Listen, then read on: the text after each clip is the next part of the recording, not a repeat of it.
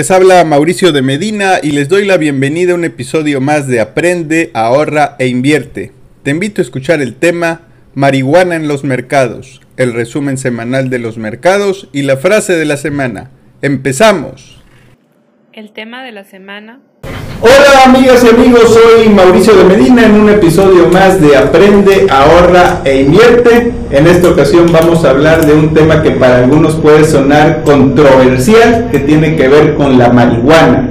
Y le quiero dar el enfoque como qué es lo que se piensa de que si podría ser una alternativa de inversión. Y para eso eh, tengo el gusto de recibir a Humberto Treviño. Muy buenos días. Y a Joaquín Treviño. ¿Qué tal? Muy bien, en relación a la marihuana, quiero decirles, y voy a compartir un poco de datos, que en varios estados de Estados Unidos ya se ha legalizado la marihuana para uso eh, Recreativo. recreativo y medicinal. Y eso ha llevado a que la industria financiera de inversiones empaquete productos que tienen que ver con esta, con esta planta, pues que es la marihuana. Hay ya exchange traded funds que invierten en marihuana, en modelos de negocio que tienen que ver con la marihuana.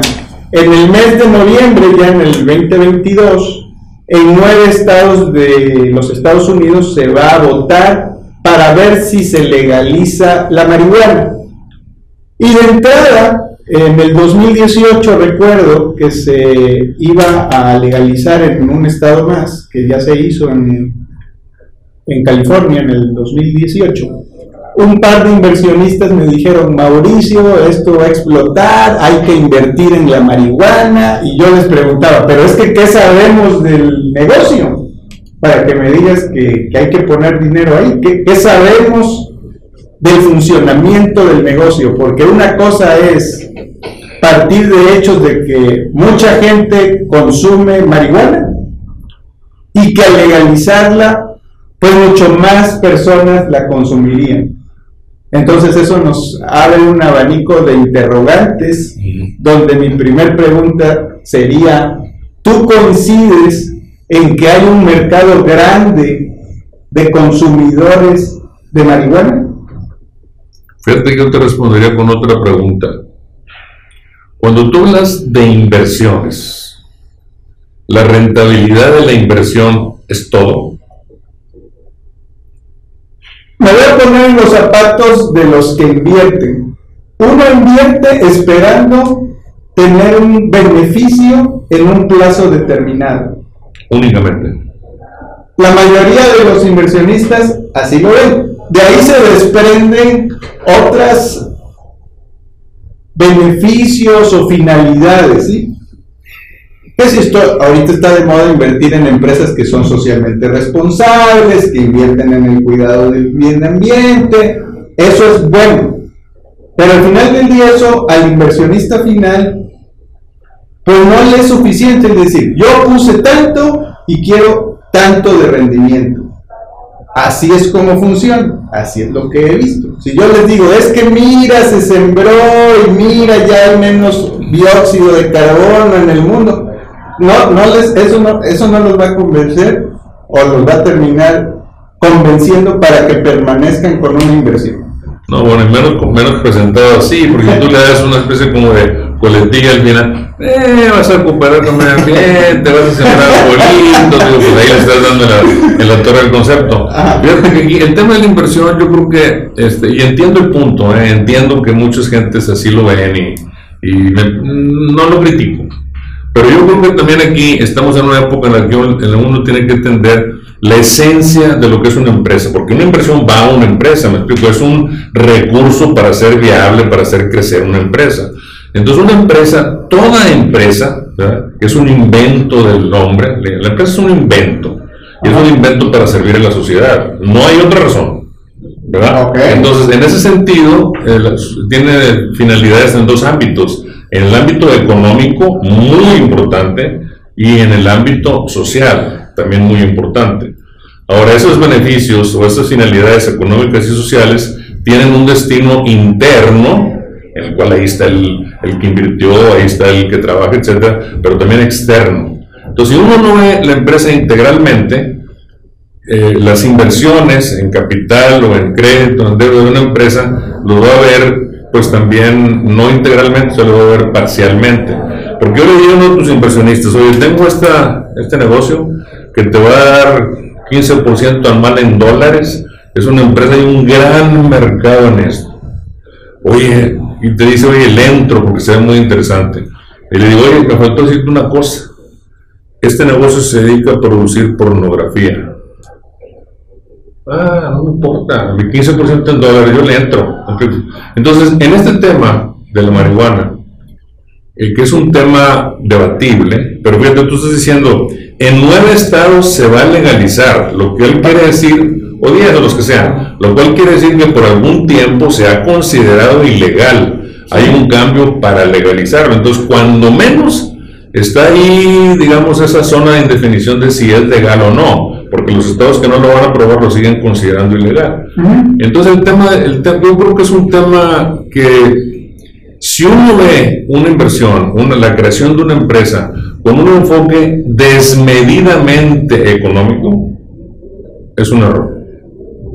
¿De acuerdo? Entonces yo, por ejemplo, yo no invertiría en un negocio de marihuana aunque me diera el 100% en dólares. ¿Por qué? Porque a mí me parece que este, sí causa un cierto causa dependencia en quien la usa, eso es inobjetable, ¿verdad? Estoy hablando de la, de la, de, la lúdica, ¿verdad? Entonces, a final de cuentas, estás atentando contra una de las esencias del ser humano, que es la libertad.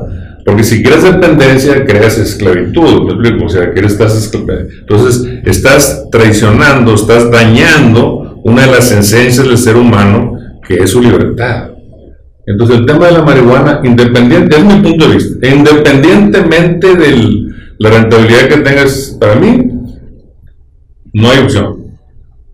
Independientemente de lo demás. Entiendo que muchos inversionistas lo ven a lo mejor al revés. Dicen, no, hombre, con este rendimiento no vale gorro, échale para adelante. bueno, mi punto de vista. Hay de todo, ¿no? Joaquín, ¿en qué te fijarías tú para poder decir si esta legalización lleva a este negocio de la marihuana a ser un buen modelo de negocio? ¿En qué te fijarías? ¿Qué me fijaría? Pues mira, lo primero sería como la información que tenemos disponible respecto a la industria. ¿Okay? Ahorita ya me quedé pensando un poco. Qué bueno, ahorita sobre, este, sobre un poco del tema ético y social. Este, siento que este movimiento de legalizar el cannabis y este, esta promesa ¿no? de que va a ser un negocio muy rentable en el futuro está un poco permeada por un optimismo que, que no sé qué tan real sea. ¿Sí me entiendes? Que siento que me lo están vendiendo alguien que quiere más inversión para sacar el negocio adelante. Mira, esto es lo que yo eh, he leído del caso de California, que fue el primero, ¿no? Eh, en 2014. Ajá. En 2018. Ajá. Muchas empresas este, que se dedicaban a producción y comercialización del cannabis, algunas quebraron y otras se quejan de que está muy regularizado, que pues, es lo mínimo que esperaríamos, ¿verdad? Y tiene muchos impuestos y a veces se nos olvida que, pues, el cannabis que no está regularizado, el que ya no se imaginan de dónde viene, sigue ahí, esa competencia no se ha ido.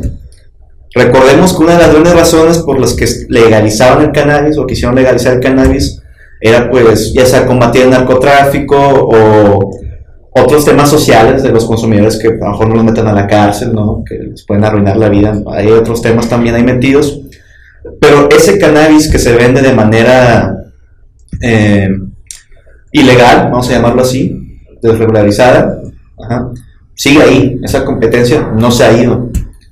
Y, y es competencia que pues no está pagando impuestos, no está pagando, no, no sirve al gobierno, digo, mejor dicho, no, no le importan las leyes, ¿verdad? Las regulaciones que existan. Entonces, veo difícil que estas empresas puedan tener grandes rendimientos, por así decirlo, cumplir esas promesas, cuando esa competencia sigue, sigue ahí y que obviamente está en mucha mayor ventaja por hecho ser ilegal. Al final el consumidor, eh, la persona que ya consumía cannabis, sigue conociendo a su dealer que está en la esquina o ya, ya, ya, ya conoce a alguien que le venda de manera ilegal, ¿verdad? Y es muy probable que le va a comprar a él si ya le compró antes, ¿no? Ok. Ok, la- entonces yo me fijaría revisar bien la información que ahorita existe para ver qué tan maduro realmente está la industria, porque todavía no, pues vamos, para que haya información tiene que haber empresas, industrias, gobiernos que hayan pagado investigaciones, ¿no? Para que esté disponible y que sea realmente certera. Siento yo que no está tan madura la industria como la gente dice que es. ¿Ok? Es, todo lo que quiero decir. Yo pienso que la información que tenemos sobre la demanda, producción, legalidad y lo que tú quieras, este, todavía no está ahí y todavía creo que es una inversión que tiene más riesgo, creo yo, del que conocemos. ¿Ok? Siento que es un mercado que apenas va empezando, una industria que no es tan madura como dicen que es. Entonces, yo sería cuidadoso, no sería de mis principales prioridades o en materia de activos en los que me interesaría invertir, ¿ok? Es, yo Bien. creo que Me hace sentido y les voy a compartir unos datos del 2018 de un renombrado profesor de una universidad de Nueva York que se metió a, a- a sacar datos para tratar de ver si había valor detrás del negocio de la marihuana una vez que se legalizara. Y bueno, sacando él dice, bueno, sí hay mucha gente que fuma marihuana, saca el dato de que en el 2018 en Canadá el 42% de los canadienses habían alguna vez probado la marihuana. Y que casi el 20% había, eh, la había probado en los últimos tres meses de cuando hizo este, este análisis, ¿sí? También dijo que las ventas eh, por ingresos de tipo recreativo eran alrededor de 8 billones de dólares en el 2020. Y que en, el- en la parte medicinal, pues esperaba que hubiera eh, un estimado de 5 billones de dólares para aquel año. Lo que él menciona es que al abrirse el mercado, pues las empresas que estuvieran regularizadas iban a tener que competir contra el mercado informal. Y eso pues trae un impacto en la oferta y la demanda, ¿no? sí, ¿cómo compites con alguien que no paga Con impuestos? alguien que no Ah, paga no. impuestos, ¿no? Sí coincidía de que iba a haber un aumento en la demanda de marihuana re- recreativa porque eso permitiría la entrada a gente que nunca la ha probado. Ya vemos si eso es bueno. Ah, entonces es bueno, ya es este de uso abierto, digámoslo así, pues a lo mejor por novedad, pues la quiero probar. Aguas, eh. Aguas, aguas, aguas, aguas, comprobar con Pero- novedades. Pero que no, que no iba a haber un crecimiento exponencial, es lo que él manifiesta, ¿no? Y bueno, que, que había que, que la marihuana, pues no es precisamente la actividad que va a ganar un concurso de popularidad. Es- Es como- nadie, a nadie le van a dar un premio por fumar más o menos marihuana desde el punto de vista recreativo, ¿no? Y lo que también mencionaba era que ya una vez que se ponga la cuestión de impositiva de los impuestos en Estados Unidos es, es, es por estado y que si estoy atravesando un estado que sí está regulado y otro no, la logística que hay que tener para conservar grandes eh, porciones de este cannabis, todo lo que hay que hacer para mantenerlo, distribuirlo, comercializarlo. Eso decía, pues no aparenta que justifique un modelo de negocio de personas que no conozcan el negocio. Y eso va a hacer que pues haya empresas que puedan ganar y empresas que no puedan ganar. Pasando tres años de que este par de inversionistas me consultaron, a lo que yo dije, mejor no nos metamos en cosas que no conocemos. Lo checamos. lo que observo aquí es que el ETF que tiene como clave de pizarra MJ de Mary Jane de marihuana eh, estaba cotizando hace tres años, aquí lo vamos a ver, en, ya no alcanzo a ver, este, déjame ver aquí, MJ, es un ETF, hace tres años estaba en 35 dólares. Ahorita está en 5 dólares. No ha subido de valor. Algunos a ver, esto lo verían como es ahorita cuando hay que comprar. Porque también es cierto, a veces lo que es mm, eh,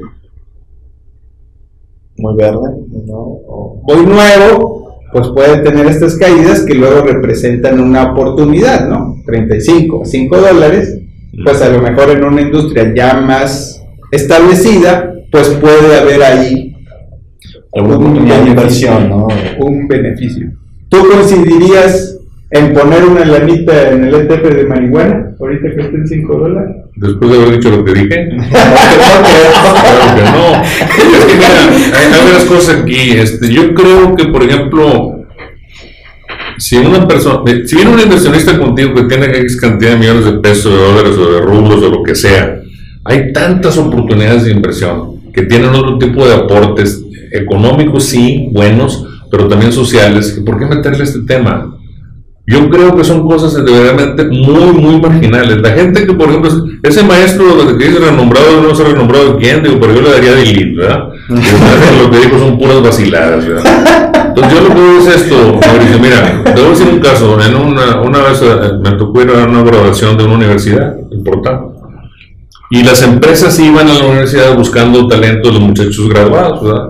Y ahí había varias empresas, entonces había empresas de armas, había empresas de cigarros, había empresas de distintas cosas, cero de los jóvenes se inscribieron para buscar trabajo en esas empresas. Esto es una tendencia muy importante también. Yo creo que este tipo de temas, la, verdad es que, por ejemplo, el tema de la, de la marihuana y dedicarse a eso, honestamente pienso que deshumaniza. Sí deshumaniza, porque sí definitivamente algo que le genera dependencia a una persona y que además le da la llave de entrar a otro tipo de experiencias lúdicas, ¿verdad?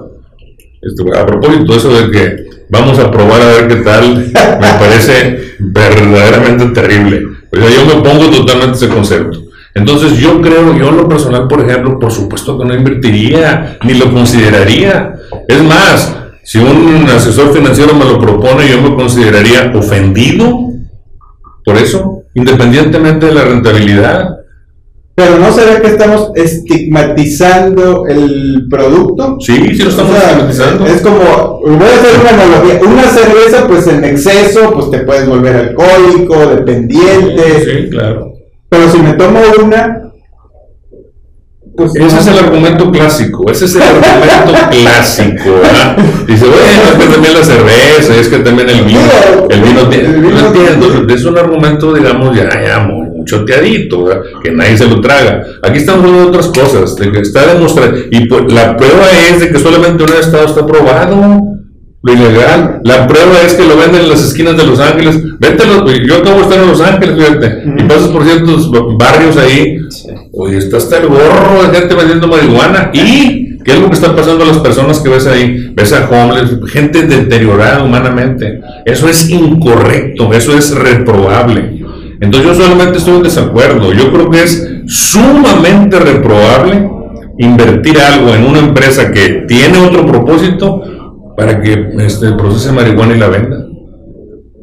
No desconozco que hay un mercado, por supuesto, y a lo mejor es gigantesco, pero yo no creo, yo creo que eso es una cosa que eh, debe es combatible, güey. Eso es lo personal. Claro. Tampoco me asusto de que hay pelas que quieran ganarse el 100% en dólares y estén dispuestos a, Ok. ¿verdad?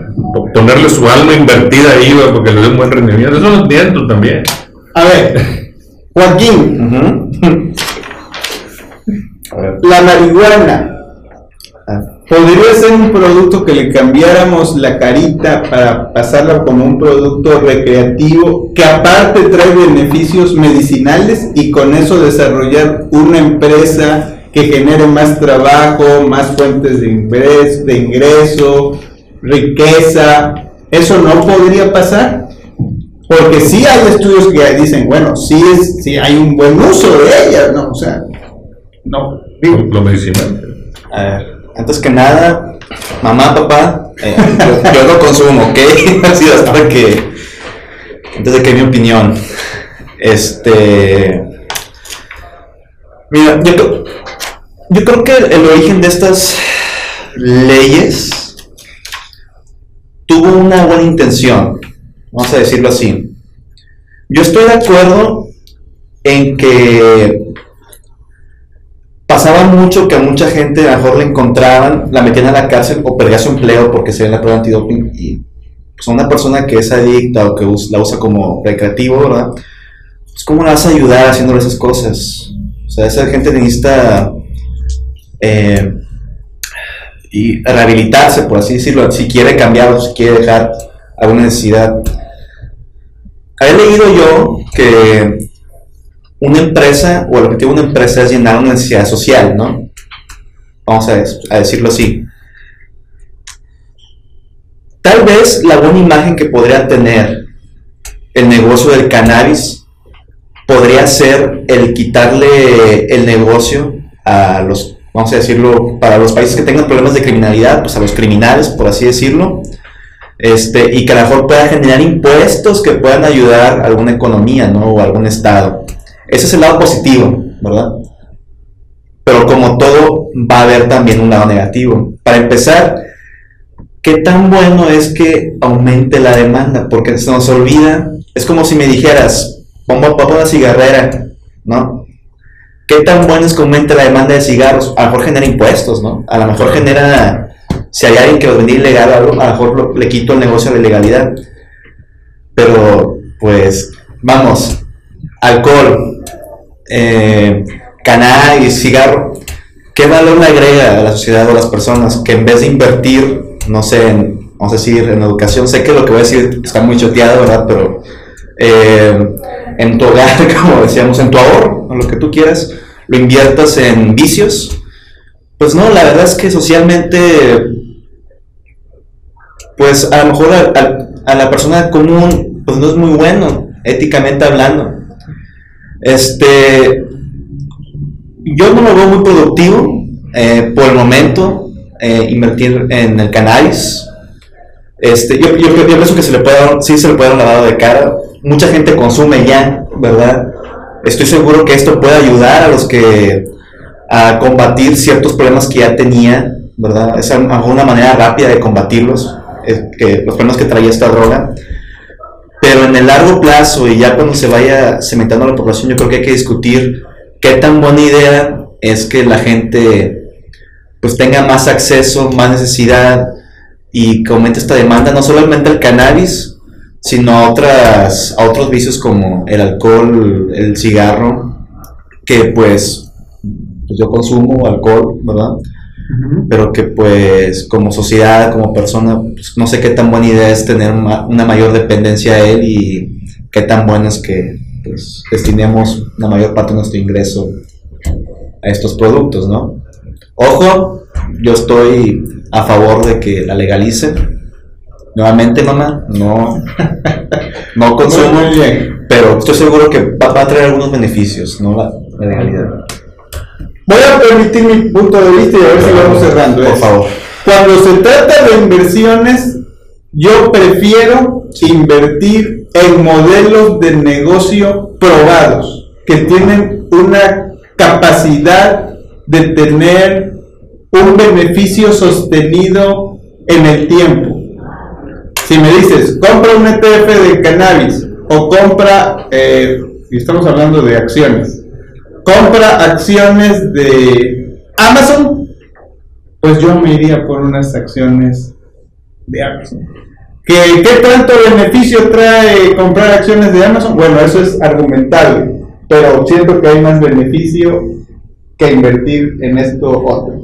Y que tiene un impacto y unas capacidades, un alcance, ya de un modelo de, de negocio que me da certidumbre a sobre lo que se está haciendo.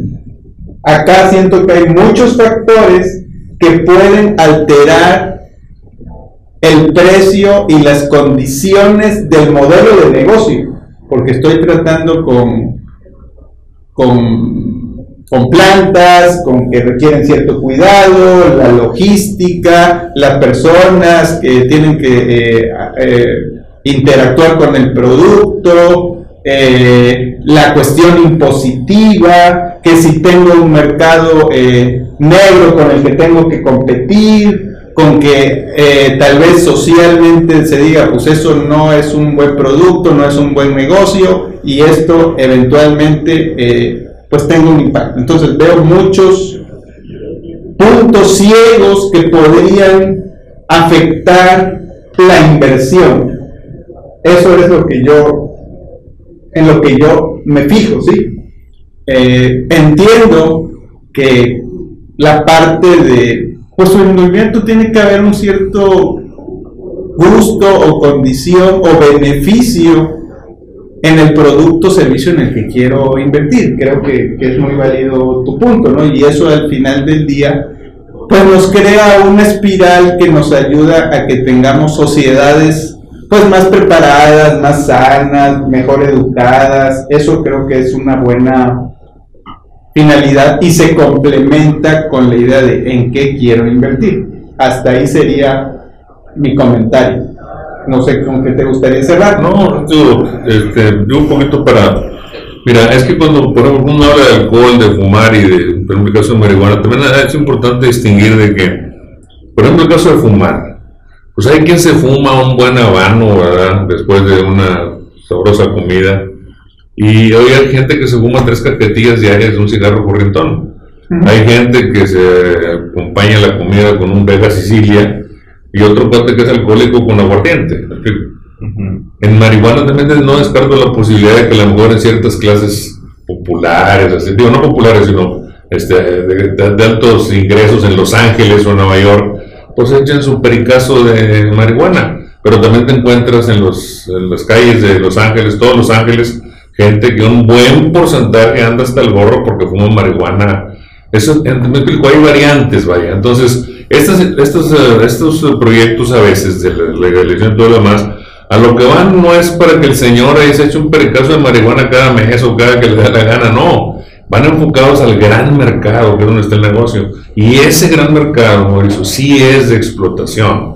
Entonces hay que diferenciar. O sea, no todo es blanco y negro, ¿verdad? no todo lo podemos satanizar ni el cigarro, ni el alcohol, ni la marihuana, pero hay que tener muy, muy claro la diferencia. Está como si me dice, tú, tú este, consumes alcohol, pues claro que sí consumo alcohol, a lo mejor el sábado domingo acostumbro comer con una copa de vino, me gusta tomar highball buen, highball, digo, perdón, un whisky directo, o un highballito, pero estoy lejísimo de ser alcohólico, ¿me explico? Entonces, esas variantes, ¿verdad? Pero creo que cuando se habla de, de la industria, lo que busca es el gran volumen. Lo que busca es de que el, este, el, la población de las ciudades le entre pero con singular alegría, ¿no? Entonces eso me parece que es perjudicial, porque sí genera dependencia y sí hace a la persona, por, ese, por esta razón, esclavo de algo. Y perder la libertad es muy grave para las personas. Muy bien. Joaquín, ¿con qué te gustaría cerrar? pues yo creo que ahorita con lo que discutimos, pues quedó más como que en dudas, ¿no? Yo, yo estaba muy a favor ¿eh? hace unos años de que no solo que la legalicen, sino que pues naciera esta industria, ¿no? Ya ahora que pasaron los años y que ya se estaba desarrollando ah, y que uno pues también se ha desarrollado, ¿no?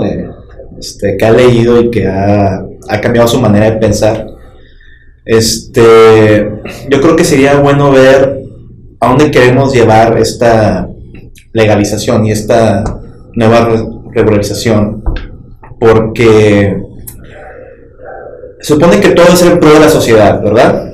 ¿Estamos de acuerdo en eso? Digo, ya sea fomentar económicamente, lo que tú quieras. Este, yo pienso que por lo menos ahorita como está la industria, siento yo que, bueno, tú lo viste con el ETF, está igual o por debajo de donde, nació, donde empezó, ¿no? Y siento que así van a seguir varias industrias, porque al final del día, esa competencia, o bueno, ¿no? que son, es lo que siempre ha estado, el, pues la, el cannabis que es ilegal, ¿no? De- Desregularizado, sigue ahí, y ahí va a estar. En, en términos de negocios, en el lado financiero de negocios, creo yo que todavía no es una buena opción invertir a nuestro cannabis. No solamente por lo social y ético, que también estoy un poco de desacuerdo que pues aumente la demanda y la dependencia, ¿verdad? De pues algo que al final ya pues vamos a decir que es nocivo, ¿no? Así como otras otros vicios, por así decirlo, sino que también pues te digo, la competencia ilegal sigue ahí. Narco sigue ahí, no se ha ido no veo cómo el medio privado va a poder competir contra él. Porque yo no veo que se vaya a ir todavía. No veo que se reduzca el consumo, no veo que se reduzca eh, estos grupos que la- no, veo- no veo que estén perdiendo. Entonces, si esa competencia sigue ahí, y yo no sé cómo el medio privado va a poder competir o conseguir grandes ingresos o rendimientos a futuro con este mercado ilegal que aún sigue. Muy bien. Pues recuerde que puede compartirnos sus comentarios, su retroalimentación sobre este y otros temas en mis redes bajo de Medina Mau. No somos especialistas en cannabis, es una plática, aquí están los datos, es una industria o un vehículo de inversión que por momentos se pone de moda y cuando algo se pone de moda, todo el mundo quiere invertir sin importar cuál es el modelo de negocio o qué hay detrás. Y yo siempre, pues lo que trato es de, pues que reflexionemos un poco que, de qué hay detrás de cada inversión para así poder intentar tomar una decisión elaborada, planeada, estructurada, estudiada, con los riesgos bien visualizados hasta donde se pueda. La mejor opinión la tiene usted. Nos vemos en el próximo episodio. Recuerden, todo con medida.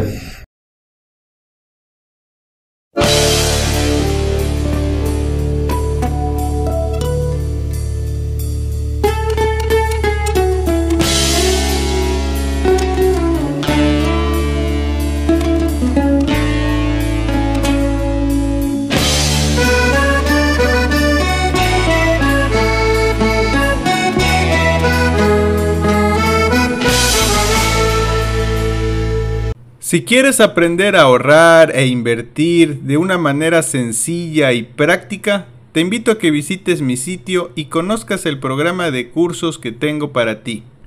Esta serie de cursos tienen un enfoque integral que te llevará de la mano desde las finanzas personales hasta el diseño de portafolios de inversión que incluyen acciones, fondos, bonos y criptomonedas. Y recuerda, la educación financiera es una inversión mínima con grandes rendimientos a futuro. Así que no pierdas más tiempo, visita mi sitio mauriciodemedina.com.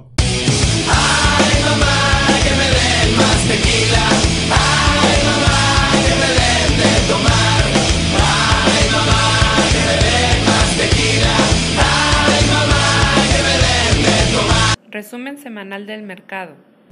Al cierre de la semana del 14 de octubre del 2022, tenemos que el dólar fix tuvo un rendimiento semanal positivo de 0.17% y cierra en 20.08 pesos por dólar.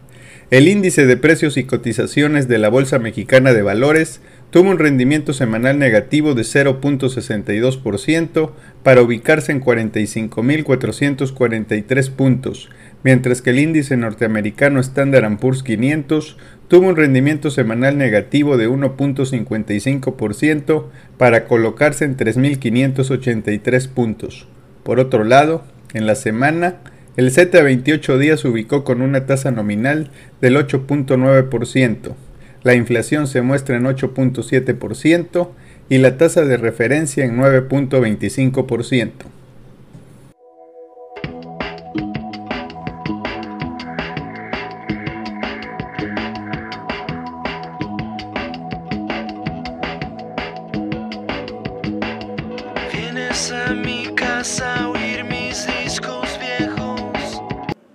frase de la semana. Mientras más absurdo sea el comportamiento del mercado, mejor será la oportunidad para el inversor metódico. Warren Buffett. Mr. T M O S H Mr. T M O S H Mr. T M O S H Visita mi portal y encuentra herramientas sin costo. Recuerda que en mi portal podrás encontrar los siguientes ebooks, iniciando mi plan financiero, planeación para el retiro y 5 cosas que debes saber sobre el Bitcoin. Adicionalmente, podrás acceder a un curso en línea totalmente gratuito de nombre Introducción a la Planeación Financiera. Todo esto con un solo objetivo, brindarte herramientas para que tomes las riendas de tu presente y tu futuro financiero.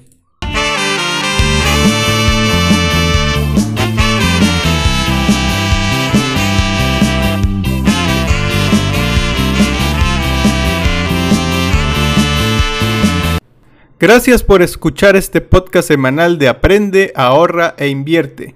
Y si te ha gustado, comparte con tus conocidos. Recuerda que me puedes encontrar en redes bajo de Medina Mau y aprovecho para invitarte a mi sitio mauriciodemedina.com, donde podrás encontrar ebooks, blogs, videos, podcasts, cursos y mucha información adicional. Hasta la próxima.